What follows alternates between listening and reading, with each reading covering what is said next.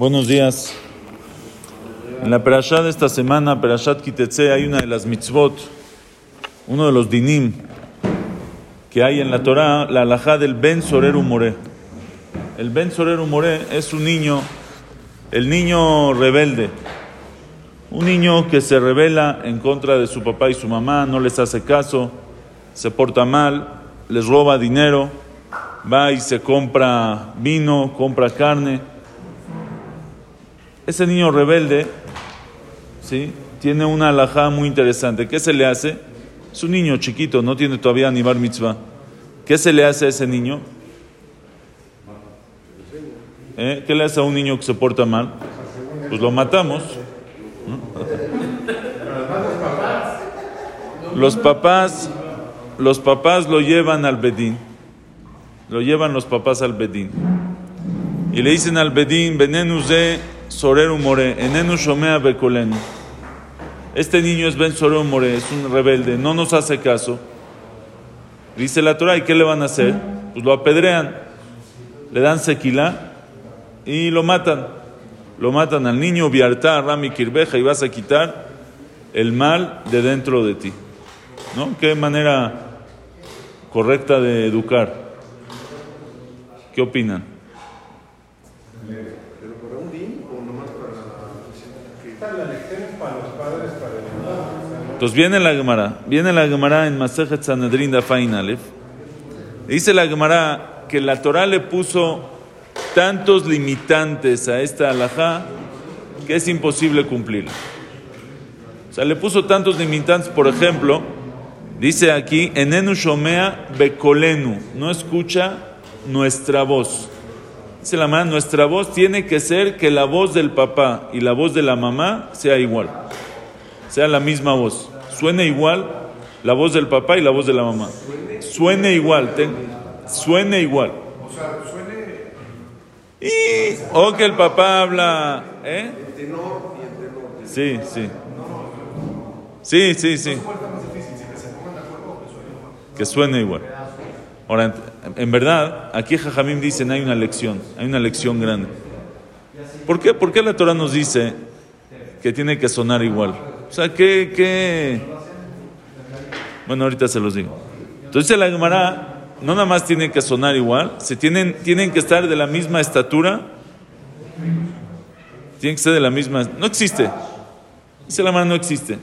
Entonces dice la Gemara así, Ben soreru more, lo allá, velo atid liyot. Ben soreru more nunca hubo, ni habrá nunca. No es algo que existe. Muy bien. Pregunta, Velama nichtav. Entonces, ¿para qué está en la Torah? ¿Para qué está escrito en la Torah? Dice, Drosh bekabel sahar. Solamente para que hagas la derashá y recibe pago para las lecciones que hay aquí. Ahora, ¿pero qué significa que la Torah le pone una, una, un, un limitante, una condición que suene igual la voz del papá y la voz? O sea, ¿qué, qué lógica hay detrás de eso? ¿Es nada más para decirnos que haga algo que no exista o hay algo más? Dicen los, vale musar, aquí hay un musar tremendo. Si los papás no suenan igual, entonces no es un niño rebelde, no es su culpa de él. Cuando el papá dice una cosa y la mamá dice otra cosa, ¿qué esperas que les- qué esperas del niño? El niño se revuelve. No tiene, no tiene, no hay una sola línea, ¿eh? No hay una dirección a dónde tiene que ir. El niño se revuelve. Si un niño que su papá y su mamá hablan en diferente voz se hizo un niño rebelde, no es su culpa. Ese niño no lo matas. Esa es culpa de los papás. ¿Qué quieres que, que misquen el niño? Cada quien le, le, le, enseña, cada quien le da otros valores. Uno le dice que esto es importante, el otro que es súper- para lo que algo importantísimo que es para el papá, la mamá se burla, y para algo muy importante que es la mamá, que es para la mamá, el papá se burla. Entonces, y se queda sin valores el niño. No hay entonces ya, ya si lo que me enseña mi papá me dice mi mamá que no sirve, y si mi papá y mi mamá son mi máximo y entre ellos no se ponen de acuerdo, ¿qué quieres que salga de mí? ¿Qué esperas de un niño que, que su única dirección y su único ejemplo son sus papás? Nosotros a veces como papás no, no, no lo valoramos tanto, pero para un niño, acuérdense como cuando éramos niños, para un niño su- sus papás son todo. Es el que sabe todo, la persona más perfecta que hay. eh, y él es el que le da el ejemplo. Y su papá no le da, si cada uno, si se pelean entre ellos, si, si no hay sincronización entre ellos, ¿qué esperas de ese niño? Por eso tiene que ser que sea Bekolejat. Pero entonces dice la Gemara, lo haya, Ben Sol More, lo haya Belonibra, lo haya Beloatid Liot. ¿Y por qué fue escrito? Drosh Bekabel Sahar. Viene la Gemara dice, Ama Rabbi Yonatan, dijo Rabbi Yonatan, Ani Reitiv Veyashavti al Kibro. Yo sí vi un Ben Sorero Moré y me senté encima de su tumba. O sea, yo vi un Ben Sorero Moré, vi cómo lo mataron y me senté en la tumba.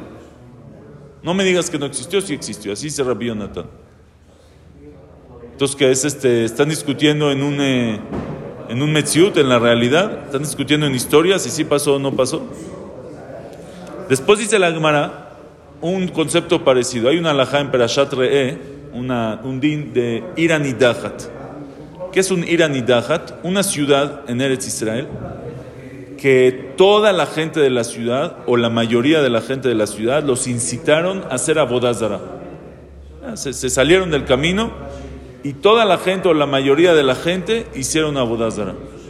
En ese caso, la, ciudad tiene din de Ben Moré, juntas a toda la gente, todos los que hicieron abodazara, los matas con espada, los que hicieron idolatría, los que hay testigos y advertencia, y todo todo el shelalat, todos los bienes de la ciudad, todo lo que hay en la ciudad lo pones a la mitad de la ciudad y se quema la ciudad completa y se tiene que quedar un tel, unas ruinas y nunca más se puede volver a construir esa ciudad.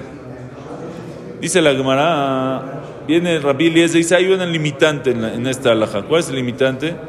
Si, si hay una sola mezuzá puesta en alguna de las casas, aunque solo haya una mezuzá en toda la ciudad, ya no se quema nada. ¿Existe una ciudad que, de Israel, de Yehudim, que, que no haya ni una sola mezuzá? No existe. Dice la Gemara, Iranidahat lo aita velo. Iranidahat no existió y no va a existir tampoco. Velama nichtav, entonces ¿por qué fue escrita? Velama nichteva, drosh bekabel sahar. Solamente para que aprendas las lecciones y recibes pago. ¿Qué creen que dice la Gemara? Ama Rabbi Yonatan. Dijo Rabbi Yonatan, Ani reitia veyashavti altila. Yo vi la ciudad, yo sí vi Iranidahat y me senté en sus ruinas. Me tomé una selfie en sus ruinas. Ahora que Rabbi Yonatan entonces, que era un historiador, era, ¿eh? Fue, ah, el, el eh, Ben Moré, fue a la tumba del Ben Moré, fue al Iranidahat, ¿qué era? ¿Arqueólogo? ¿Qué era? ¿Toralogía? ¿Qué? Ah, qué raro que Rabbi Yonatan justo estaba en esos lugares. Aparte, preguntan a Akiva Iger, aquí en la Gemara el Ramá trae que no se debe sentar encima de una matzeba, de una tumba. No te puedes sentar en una tumba. Entonces, ¿cómo Rabbi Yonatan dice que él se sentó en la tumba del Ben Soreno More? Aparte, preguntan los Mefarshim, aquí lo traen, que Rabbi Yonatan era Cohen. Si Rabbi Yonatan era Cohen, no puede entrar, no puede entrar al panteón y no se puede sentar en la tumba del Ben Soreno More. A- Aparte que están discutiendo si existió o no. O sea, en historia están discutiendo, uno dice que no existió, uno dice que sí. ¿Eh? Sí, sí, parece un chiste. Dice el Maral, dice, no entendiste. En verdad, que hayan matado a un mensorero moré, eso no existió. Que hayan quemado una ciudad por, eso no existió. Pero la Gemara, ¿qué te dice? Drosh Bekabel Sahar. ¿Por qué está escrito en la Torah? Para que veas, para que hagas el, para que aprendas la lección. ¿Cuál es la lección? La lección de Ben Suero Moré es que una persona que empieza a llevarse detrás de sus deseos y no tiene límites, como un Ben Suero Moré, este niño que desde chiquito hace lo que quiere, no le hace caso a sus papás, que son, que deberían de ser los que le dan, una persona que no tiene límites y se empieza a exceder, roba, eh, toma vino, come carne, etcétera, él no va a haber fin al mal que va a llegar. Y va a ser tan mal de grande que cuando sea grande todos van a decir qué lástima, que no, Shalom, suena feo, pero si hubiera muerto de chiquito, Hitler y Max Shumov, por un ejemplo. No, no todos, ojalá hubiera muerto de niño. Y no hubiera hecho lo que hizo.